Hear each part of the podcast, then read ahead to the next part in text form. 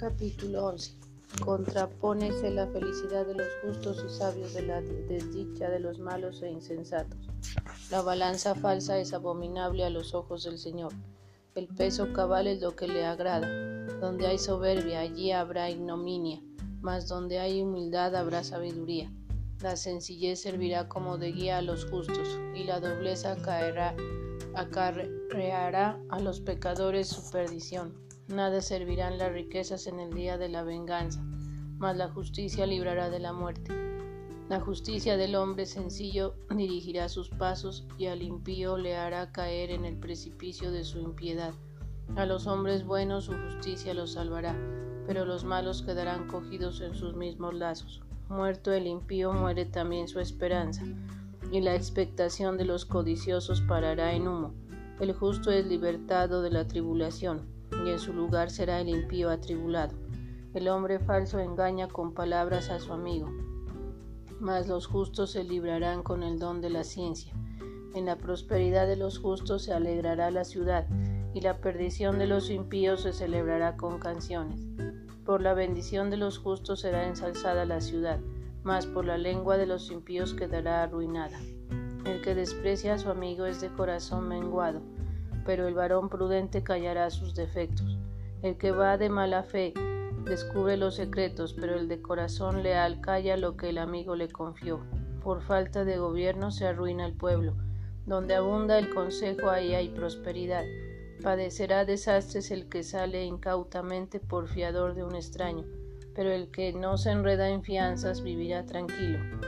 La mujer de bellas prendas adquirirá gloria, y los hombres de valor obtendrán riquezas. El varón misericordioso se hace bien a sí propio, así como el hombre cruel, hasta a sus próximos parientes desecha. El impío trabaja en vano, mas el que siembra obras de justicia tiene segura la cosecha. La clemencia es camino para la vida, y la afición al mal conduce a la muerte. Abominado es del Señor el corazón perverso, y se complace en aquellos que proceden con sinceridad. Aunque se esté mano sobre mano, no será inocente el hombre malvado, pero la descendencia de los justos será puesta en salvo. La belleza en una mujer fatua es como sortija de oro en el hocico de un cerdo. Todo deseo de los justos se dirige al bien, los malos no anhelan sino el desfojar su furor. Unos reparten sus propios bienes y se hacen más ricos, otros roban lo ajeno y están siempre en miseria. El alma benéfica será colmada de bienes y será como embriagada de ellos los, la que a otros embriaga. Quien esconde los granos será maldito de los pueblos mas la bendición descenderá sobre la cabeza de los que lo sacan al mercado. En buena hora madruga el que busca cómo hacer el bien, mas el que busca cómo hacer el mal será del mal oprimido.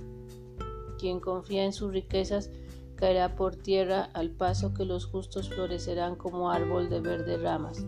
Quien trae en desorden su propia casa no poseerá más que aire, y el necio habrá de servir al sabio. El fruto del obrar del justo es como del árbol de la vida, y aquel que gana almas para Dios es hombre sabio. Si el justo es castigado en la tierra por sus efectos, cuánto más lo serán el impío y el pecador. Palabra de Dios. thank you